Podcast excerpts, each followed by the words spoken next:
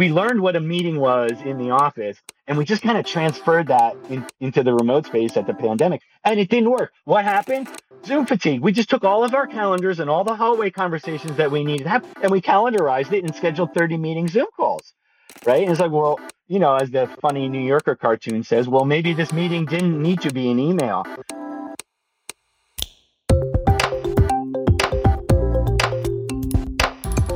Hello and welcome to The Melting Pot. I'm your host, Dominic Monkhouse. The Melting Pot is a result of my hunger and curiosity for optimizing business performance, exploring corporate culture, customer addiction, and building high performing teams. It's full of advice from my guests, entrepreneurs, fellow business authors, and examples from some of my work over the last few years coaching the CEOs and leadership teams of some amazingly successful tech firms. The Melting Pot is my attempt to synthesize what I've learned along the way to help you build a highly scalable business and realize the potential of your life's work. If you enjoy the episode, head over to monkhouseandcompany.com forward slash podcast to find today's show notes and more editions of The Melting Pot. While you're there, if you subscribe to the newsletter, you can pick up a copy of my new book, Plan B How to Scale Your Technology Business Faster and Achieve Plan A. Enjoy. Hello, today I'm talking with and learning from Jim Kalbach. He is the chief evangelist at Mural. So I wasn't using a tool like Mural a few years ago. Everything we did was in person, post it notes, whiteboards, pens. And then with the global pandemic, everything went fully remote. And now we're back in a world where mostly we're back to face to face, certainly the work that I do with clients. But there are still some tools like Mural that we use all the time with clients. It's just a sensational way to capture all the work, give ourselves some templates to work through with clients, and then capture the output so that they can work on it again and again and again over time. So I thought it'd be great to get Jim on Mural were fully remote before the pandemic. So I wanted to pick his brains on how do they work? What are some of the things that he's seen that Mural do really well? So we, we touch on some of that. What some of his meeting etiquette tips for remote work? And he's also the author of a book called Jobs to Be Done Playbook. And I wanted to pick his brains around jobs to be done. It's we've had some conversations with a number of authors on the podcast before around jobs to be done, but I want to pick his brains on this on the playbook and see how he links it back to remote work and alignment, which he does extremely well. So, just that how do you build products that people are going to buy? How do you overcome the high likelihood that your startup or your project will fail by taking a jobs to be done approach? So, we pick his brains around that as well. Great conversation with Jim. I loved it. I'm sure you will too.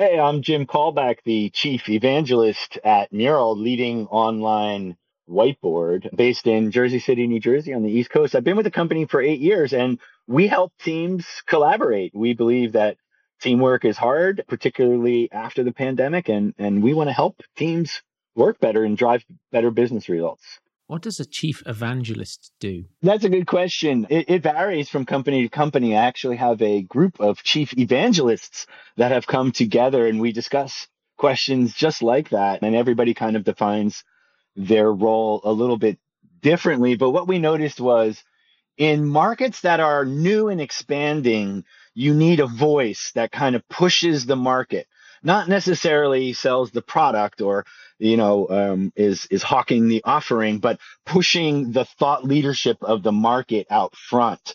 And I think Mural fits into that category, right? Digital visual collaboration is fairly new, so I, I'm a voice. I'm a I'm a leading voice for the company. And what market share growth? Oh, not market share growth, market growth.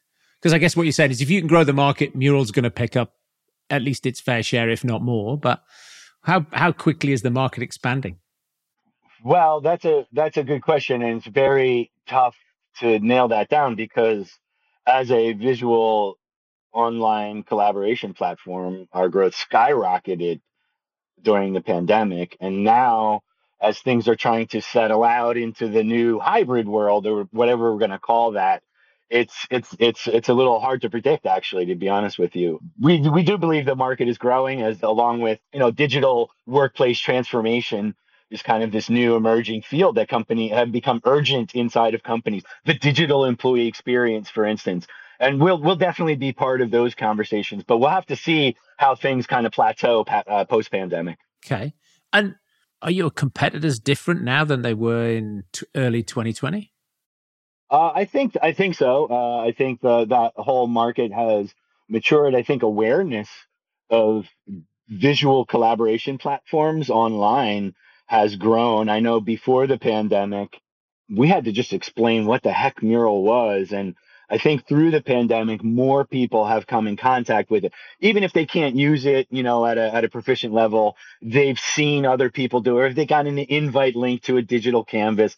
So I think aware, awareness around the category has certain certainly grown, and I think the products have matured. The other thing that's happened is there, there's a lot of new entrants as well too. Before the pandemic, there were only a handful of folks, and Mural was one of the leading ones.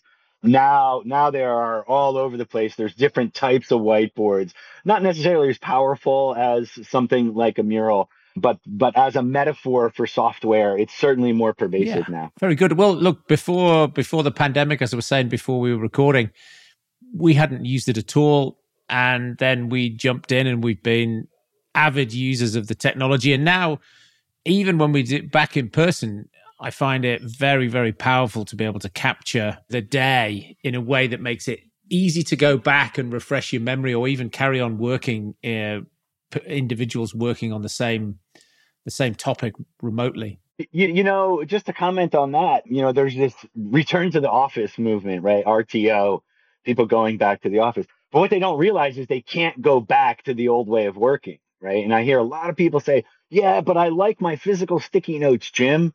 And I'm like, that's great. I, I like physical sticky notes as well, too. But as soon as you write something on a flip chart or a whiteboard or physical sticky note in the office, great. That's great that you're there, Dom, with your team in the office. But what about everybody else who's not there? Or what about your future self who's going to be working remote on Friday that week as well, too? So, you know, it's interesting that, um, the, you know, po- post pandemic, we're also seeing this transformation of the physical workspace to also also now has to be digital so that we so that remote work can happen because I believe it's here to stay. Remote work will be you know part of our work experience moving forward, and the effect came back onto the physical uh, work experience. Right? I was chatting to Jim Harter, who's the chief scientist at Gallup, about this, and he and he said pre-pandemic, really his his view, Gallup's view around engagement was probably a day a week at home, four days in the office. And post pandemic, he said probably two days at home, three days in the office is where it'll settle, unless you're a sole contributor, in which case you probably go in a couple of days. But you've been fully remote for the all the time you've been at at Mural. So what do you do differently to make you said earlier teamwork's hard, right? It does get harder remote. So what do you see at Mural as the sort of swings and roundabouts on this. Why are you still remote, or why were you remote, and and what do you do differently? What can we learn from your eight years of experience? Yeah, it's a it's a it's a great question. You know, prior to that, prior to coming to Mural, I also worked at Citrix, the makers of GoToMeeting, and I was remote then as well too. So I've been working remote in the remote collaboration space for for well over a decade, coming up on 15 years now actually. And the the thing that the thing that I've noticed is obviously obviously our interaction is mediated through tools a lot more, or at least it's a lot more noticeable when you're working remotely, right? If you and I were in the same room, Dom, the only thing between us would be some oxygen, some air, right? And I could see your nonverbal cues. And if you took a breath, I know that you're about to speak and I would I would slow down. And the conversation goes at this natural human pace, right? and when you put when you put tools in front of that it, it it changes how humans interact and i think one of the uh, one of the things that we kind of figured out the hard way when the pandemic hit and everybody went remote was we can't just take the rules of engagement from offline. And by that i mean the norms and the conventions and the etiquette. When you go into a meeting walking into the meeting you know before the meeting is kind of a roll call. There's also chit chat and a little bit of hallway conversation. Then you sit down and you can look at everybody in the face. Okay, are we all here? The way you get started, the way that you decide, the way that you end a meeting, what happens afterwards, it all changes when you're online. And even just something as innocent as taking turns, right? We've all experienced this in remote settings where two people talk at the same time and they collide, right? Or nobody talks, right? Because nobody wants to jump in. So the, the it, it is about the tools because our interaction is mediated through the tools, but ultimately it's about a set of skills, which I call them skills. It's norms, habits, behaviors, rituals, practices that allow you to operate in a more in, a way that's more appropriate for the the tool set that we have. In other words, we learned what a meeting was in the office and we just kind of transferred that in, into the remote space at the pandemic and it didn't work. What happened? Zoom fatigue. We just took all of our calendars and all the hallway conversations that we needed to have and we calendarized it and scheduled 30 meeting Zoom calls. Right? And it's like, well, you know, as the funny New Yorker cartoon says, well, maybe this meeting didn't need to be an email. And I think even the way that meetings happen, we need to rethink at a fundamental level what is a meeting, right? And how does that happen? And really think about the skills and the norms and the conventions that we bring to the table. And that's what we've been trying to do at, at Mural, right? And that goes as that goes as far as even like human connection, right? Because in the in the physical office, we have water cooler conversations and happy hours and lunchtime conversations and and when you miss all of that too you actually don't connect as a as as a team so what can you do remotely to help your teams connect those are things that we work on here at mural so what are you what what's your sort of best practice then at mural and i was laughing as you were as you were describing you know if i get a group of people together big or small, and I say, who's ever been in a crap meeting? Like everybody puts their hands up. And then if I get people to write down, you know, the top five things that would have to be true to make a meeting amazing for them, nobody struggles to come up with that list. That list is very common. Maybe we, maybe there's, you know, we can take 10 people's fives, and but we never get longer than a list of sort of 10. And it's like, why do we do this to ourselves? Like we all know we're in a crap meeting, but nobody seems to feel able to get it back on track or so I guess you've got people who are coming into your business who are used to working in person. Teach them. What do you have to get them to change? What do you think is best in class in terms of being remote first and running remote only meetings? I think overall it's about intentionality. Um, you know, there there are some well maybe maybe more more negative descriptions of our work experience in the office as sleepwalking through the day right? And I heard even somebody say they're, you know, zombies, zombies, office zombies, right? I think though what that you know th- those are those are um, you know little humorous little description but I think I think what it's pointing at is we just kind of went through the motions, and I think what what the band aid, as we say, that got ripped off during the pandemic was we had to now suddenly be conscious of everything how do you, how do you take turns? Uh, you know, I just this innocent little thing that seems natural. Like, how do you take turns on a Zoom call so that it's fair and equitable, and you don't have the traffic collisions that that you do? Even just something as small as that, we have to rethink, right? So I think it, it is about slowing things down and really looking at it intentionally. I kind of already hinted at this. What do I do before the meeting starts? How do we get it started? How are we going to decide? What do we do afterwards? What do we do after that? How do you follow up? and you need to reimagine it. So I think what it brings is an intentional mindset on the one hand, but on the other hand, reimagining reimagining things, right? The the, the norms and the and the rituals that you bring that you bring to the table. Uh, and you can think about that at a micro level, micro structures, but also at uh, methods and techniques that actually get you from point A to point B. We could talk talk more about that. But sometimes, you know, to, to your question about things that you would do, sometimes it's just a few small little things like do a check-in before you get started, right? It only takes two minutes, right? And you can you can say it could be it could be you know what's your what's your mood today or what did you do on the weekend or something that is kind of takes the place of that walking in the meeting room together in the physical office. We don't get that in remote. So it's just everybody's on and then somebody says, let's start the meeting. It's like, no, let's take that minute to get present to everybody who's there. And it really could just be about 120 seconds, Dom. That actually changes how the rest of the meeting goes. Uh, introducing a way to take turns to regulate turn taking, right, um, is also something that, that can make a huge difference just these little microstructures that you can inject into a meeting suddenly change the nature of it when you when you're mediated through technology like we are right here. And what about things like a commitment from everybody to not be on whatsapp or doing their email whilst in a meeting? Yeah. Well so team agreements this is something we've written about before. Team agreements ha- have emerged as, as something that's not a nice to have, particularly if you have a remote team that's very distributed across time zones, or if you have a new team that's coming together and they need to form the rules of engagement as I, as I describe it as well too. Make those explicit. Again, it's about intentionality and making explicit. And you can sit, you know, it only takes a half an hour or an hour to say, what are the channels that we want to use together and how? What are the expectations that the team has from each other in terms of response times or how we're going to behave? What should it feel like to collaborate in this team? And you can actually make a, te- a team agreement, which is you record it and everybody says, I agree to that. Um, again, sometimes it's it's it's very micro in in detail. Like, what is the expected response time? One thing that we've heard uh, from a lot of remote workers is with a chat tool like Slack, people expect the answer right away, or they'll get a, a Slack message from their boss on the weekend, and they're like, "Wait, do I now have to respond to this?" Well, talk about it. Like, like literally, because if one person expects you to respond right away, but you're saving up all your Slack messages for the end of the day so you protect your deep work time, then there's going to be this this tension in the air, this confusion in the air as well too. So team agreements emerges as a practice that you can do to talk about how you're going to collaborate intentionally. Yes, I and I do think some teams are very good at taking turns, and other teams. It, it goes back to my thing about what would have to be true. People know the answer, but then they just haven't created the space to have the discussion and and there's simple there's simple things like popcorning. Maybe you've heard of popcorning or you've done it as well too. When you're on a Zoom call or tele- telecommunication call, if everybody has to contribute, let's say it's a stand up, it's a stand up, right?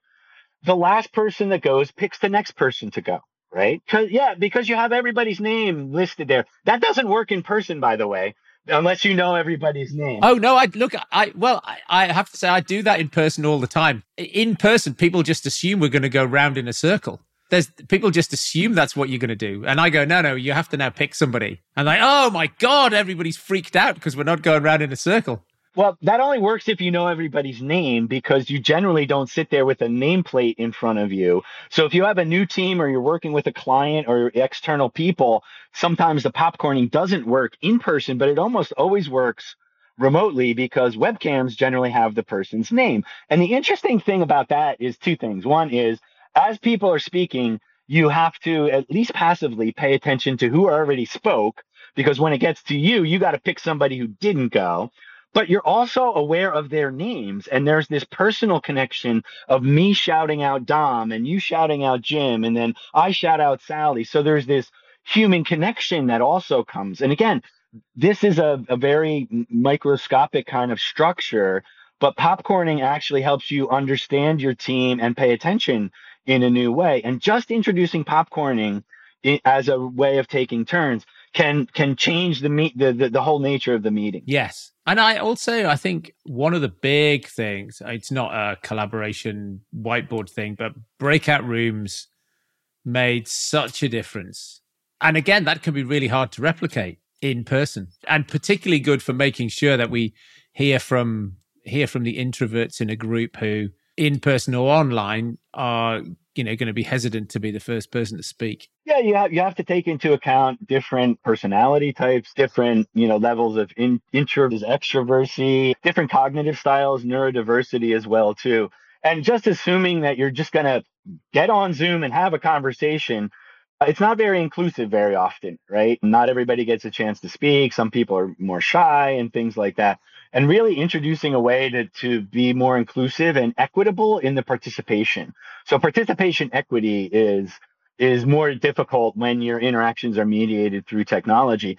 And again, I think the way that you solve that is with intentional habits and rituals and practices, right? Rather than just letting things happen organically and sitting around a, a Polycom phone and just letting the conversation happen, you can bring in little little structures of things, little in, moments of intentionality, and say, okay, now we're going to popcorn. Everybody gets to speak once. You got to call out somebody's name, and we cycle through the whole list. Just that little moment of intentionality really changes the how everybody perceives the session. What other rituals are different in Mural versus when you were at Citrix or Cisco? Where, which one was it? It was Citrix. So the makers of GoToMeeting. That's a, a Zoom-like tool Yeah, I mean, I think the thing about Mural, really the thing about Mural is the visual nature of it. So Mural is a cloud-based application you can access right through your browser.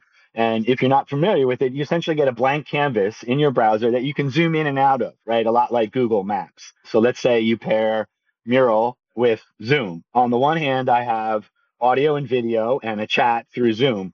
But then I have this visual canvas where everybody in the session can contribute at any time. They can contribute at their own pace.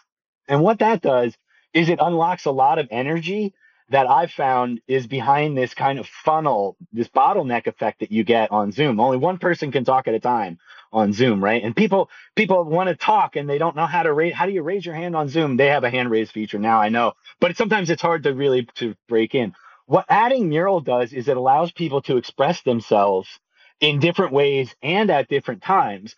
So a couple of things happen. One is we've we found um, many customers have told us we've experienced this ourselves that uh, you get this different expression of ideas and contribution to the conversation. So the people that used to sit in the back of the room when you were all together, right, the introverts, suddenly they're participating more when you give them a keyboard and a tool like Mural because they can add sticky notes and all kinds of things. So you get this outpour of content, not just volume, but the quality is is better, right? The other thing too, Dom, is what I call parallel processing. You don't have to wait until your colleague finishes speaking on Zoom to express yourself. So literally the whole team, if you do a stand up, the whole team can do a stand up at the same time on Mural right? You don't have to cycle through and take two minutes per person because if you have 10 people, it's 20 minutes. What if I just said, okay, I'm going to put three minutes on the timer. Everybody add their sticky notes for their stand up, right? Now we've gone through everybody in three minutes instead of 20 minutes. So this idea of what I call parallel processing actually makes better use of the group's time because you're not bottlenecked between the one at a time kind of uh, turn taking that you get on Zoom. Yeah. I, I was going to segue into something else to pick your brains on, which is jobs to be done, because you're the author of the Jobs to be Done playbook, tangential to your work at Mural. But certainly that's the that's a tool that we use with many of our clients, and and Mural is the way in which we're able to manage through that tool. So even if we're in person, we're probably doing that on Mural because we're gonna, you know, we're gonna iterate over time and we're gonna copy it and we're gonna play with it and you know, doing it on post-it notes is fine, but then then all we've got is a picture, and we're gonna have to. If you don't want to work on it, and you, as you say, when we're in the room on Tuesday and we want to do some more work on it on Friday, it's really helpful. And so, what's your what's your involvement, or why have you why did you end up writing a book on jobs to be done? Yeah, um, that to some degree reflects my background in design and innovation, and I was really trying to understand uh, human needs. You know, just to boil it down.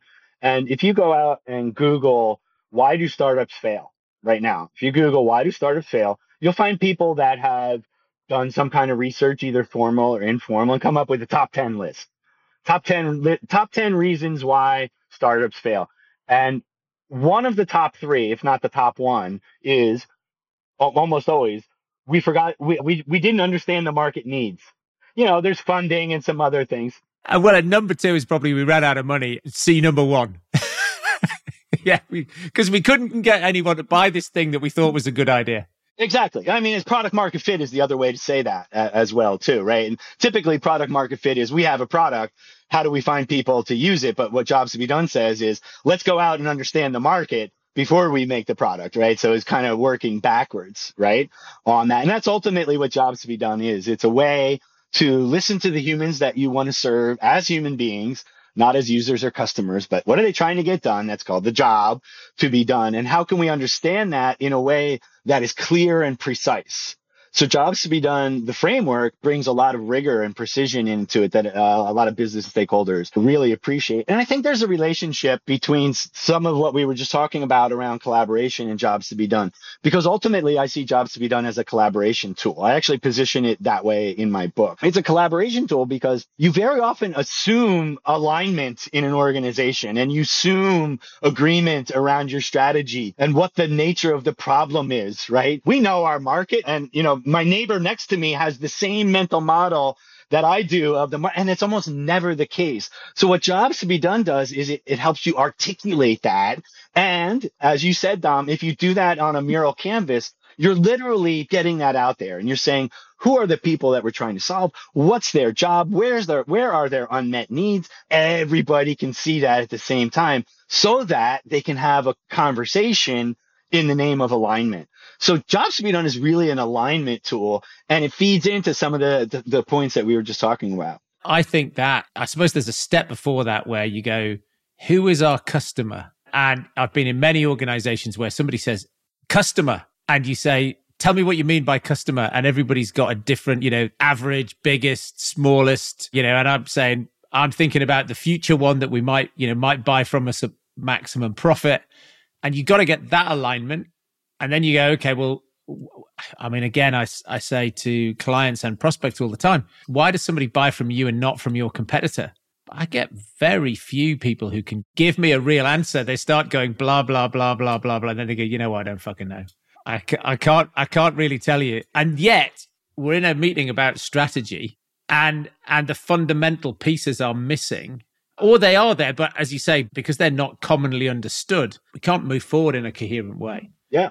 And again, jobs to be done is, is very precise and clear about that. The job performer, that's the person that has an objective. You're trying to you're trying to bring value to somebody by supporting them and getting their job to be done, right? That that that's that should ultimately be how how are you going to differentiate is we get the job to be done differently than somebody else it's either more complete or in a different way right and those two questions that you asked are actually how i when i teach jobs to be done and do workshops and things those are the first two questions is who who are you trying to serve and we call that the job performer. And I have a canvas called the Jobs to be Done Canvas 2.0, and you put that in there. And then what what is the job they're trying to get done? You call that your target job, right? And just having a conversation around, and I've experienced this, just having a conversation around those two things very often exposes misalignment inside of organizations, right? And the collaboration tool aspect of Jobs to be Done that I, that I'm talking about is getting that out. Uh, and you know what? It's okay if you don't agree on the job performer and it's okay if you don't agree on the target job but you got to you got to you got to get that out and understand where everybody's coming from so that you can at least harmonize that right In, into into one coherent vision of what you're trying to do as an organization, right? Yeah, because otherwise, how do you have a go to market plan? Like, you can't do anything. But I'm amazed. I go into an organization and they've got a head of marketing, they've got sales and marketing budgets, and yet they don't know what job they're trying to do and they don't know who they're trying to do it for. And so, but it's never occurred to them before that the alignment doesn't exist. And it's uh, so when you when you expose people to that, they are I don't know. Alan Weiss has got a great phrase. He said, "I'm always surprised how stupid I was two weeks ago." And you've just you've just got to go look. It is what it is, right? You didn't realize you were there was a lack of alignment. There is now. What are we going to do differently as a result? Right. Yeah. Agree. And, you know, I think jobs to be done. It's not a silver bullet, right? It's not the only cure. And there's other things that you can do, right? You know, Steve Blank has his, you know, cust- continuous customer discovery, and there's all kinds of lean methodologies and stuff like that. I think jobs to be done actually fits very well in with those other other types of motions, even agile and design thinking. And what it brings to the table, I find, is that precision and rigor that I talked about when you're talking about human needs, because even if you could agree on an approach, you still might not be talking about a human need in the same way as somebody else. So it takes something that's amorphous and fuzzy, right? Human beings and how they operate in the world. And it, it allows you to insert it back into your business in a very precise way. And I feel that actually fuels a lot of other things like lean.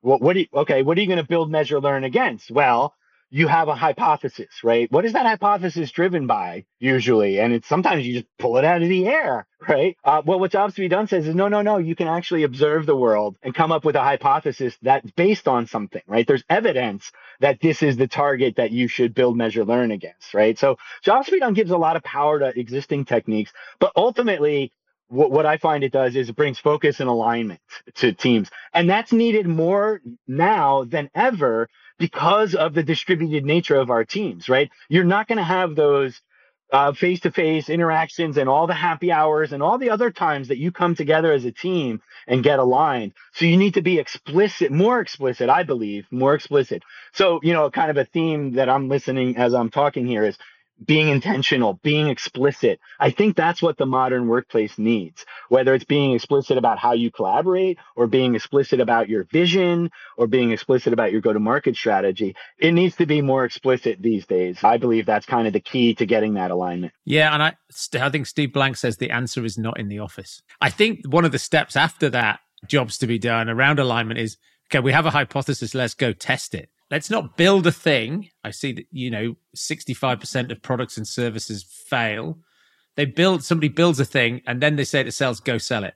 And then sales come back and go, it's too expensive. It's not right. The customer doesn't want it. The people, you know, it just could have found that out so much earlier.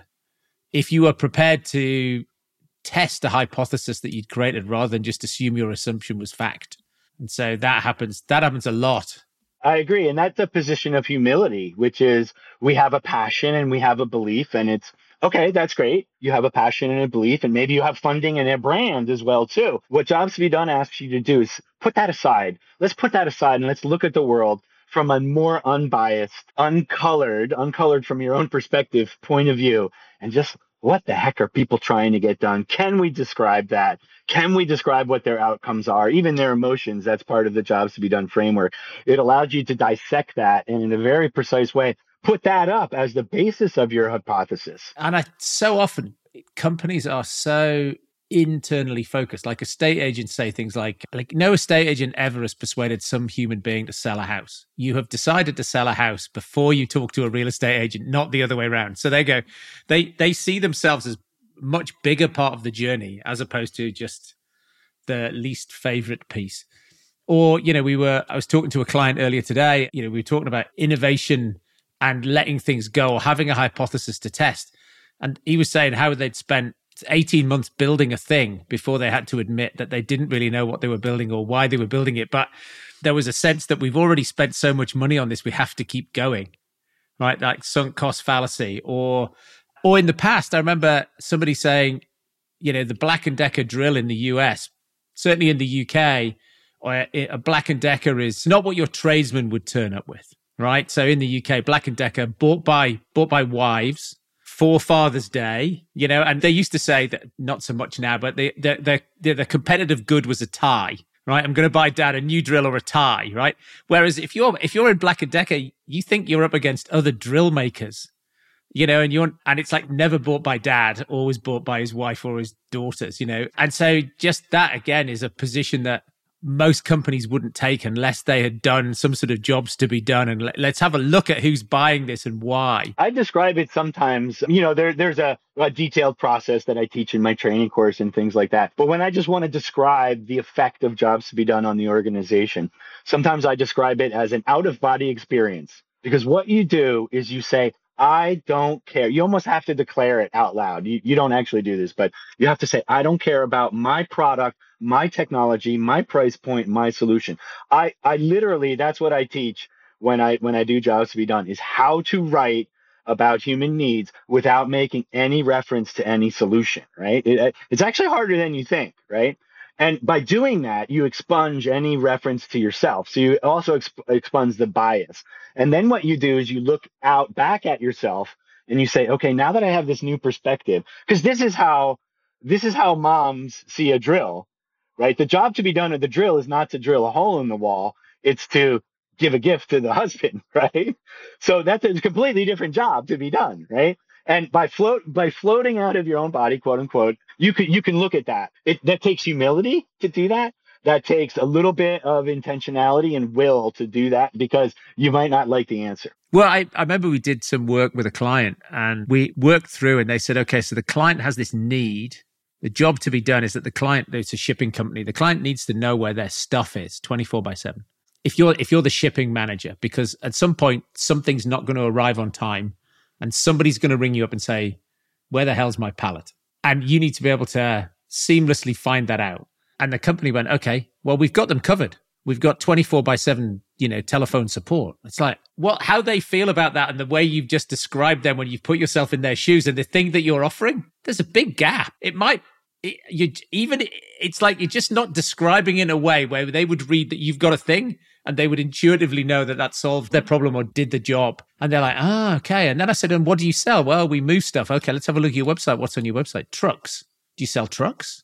No, we don't sell trucks, right? And so they were able to, they were able to think about once you put yourself in that, in the seat, you know, the shoes of the customer. Does does this person, our the you know the shipping manager in one of our prospective clients, when he turns up and looks at our website, does it look like we can solve his problem? Does it look like we understand his challenges? And they did some changes and they grew they grew that bit of their business 10% a week for several weeks, which was uh, you know just just with a really simple tweak around how they described their solution without actually changing the solution at all. Without changing it, right? Yeah yeah there's there's there's something in there as as well too. It, it it does take a little bit of effort. I think it takes a, a little bit of humility. But you know you mentioned steve blank saying you know get out of the building.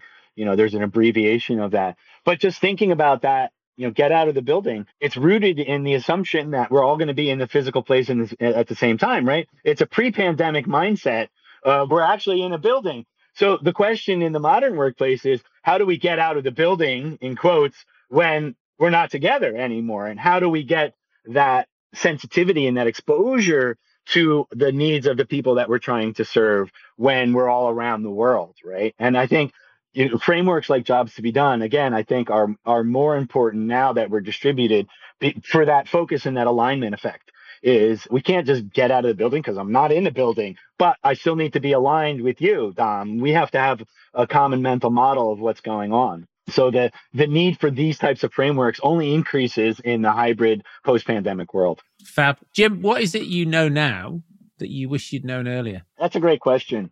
I mean, I mean, I think for me, I've always been a remote work advocate, and for me, I, you know, kind of, kind of preaching remote work as possible. And I've had, you know, had people before the pandemic tell me it's not possible, and then during the pandemic, everybody figured out, oh, actually, it, it is possible. So I think I think the pandemic kind of accelerated all of that, right? And kind of seeing the punchline for me as a as a lifelong remote work advocate, seeing the punchline that the pa- pandemic delivered about the the viability of working from different locations and distributed teams was something that re- really really helped me. I mean, it was fulfilling in some respect because that was the soapbox I was on for so long, but uh, I learned a lot myself as well too and the just the inventiveness and the imagination that people came to the pandemic situation where we were all remote was was really educational for me to see how people solve their problems. And a lot of the things that i mentioned at the beginning of the show i actually learned from working with our customers right? And seeing how they reinvented the way they collaborate. Very good. And you're the author of the jobs to be done playbook available from all good bookstores. What else should people pick up? What else have you what recommendations do you have Sure, sure. I, I was looking into uh, Roger Martin's works. I, I like I love his book on the play to win was was one of my favorite books. Still is on on strategy in general. But he's got a new one out called A New Way to Think, which speaks to some of the points that I that I've been talking about. We have to rethink not only how we understand customer needs, right, through the lens of jobs to be done, but we need to rethink how teams collaborate and what it means to be on a team or what it even means to be in an organization these days, right? It's something of a greatest hits of his works and writing that I've seen elsewhere, like on his blogs and HBR articles, but he really brings it all together. And I think the title Excel itself kind of po- points to, you know, where his mind is that uh, what, what's the phrase? The, the the way the ways of the past aren't going to get us to the future. The way that we used to do things isn't going to get us to the future. I think that's really what he's talking about, and he's talking about it at a business level, a strategy, go to market level. We got to rethink a lot of. Very good. You got anything else?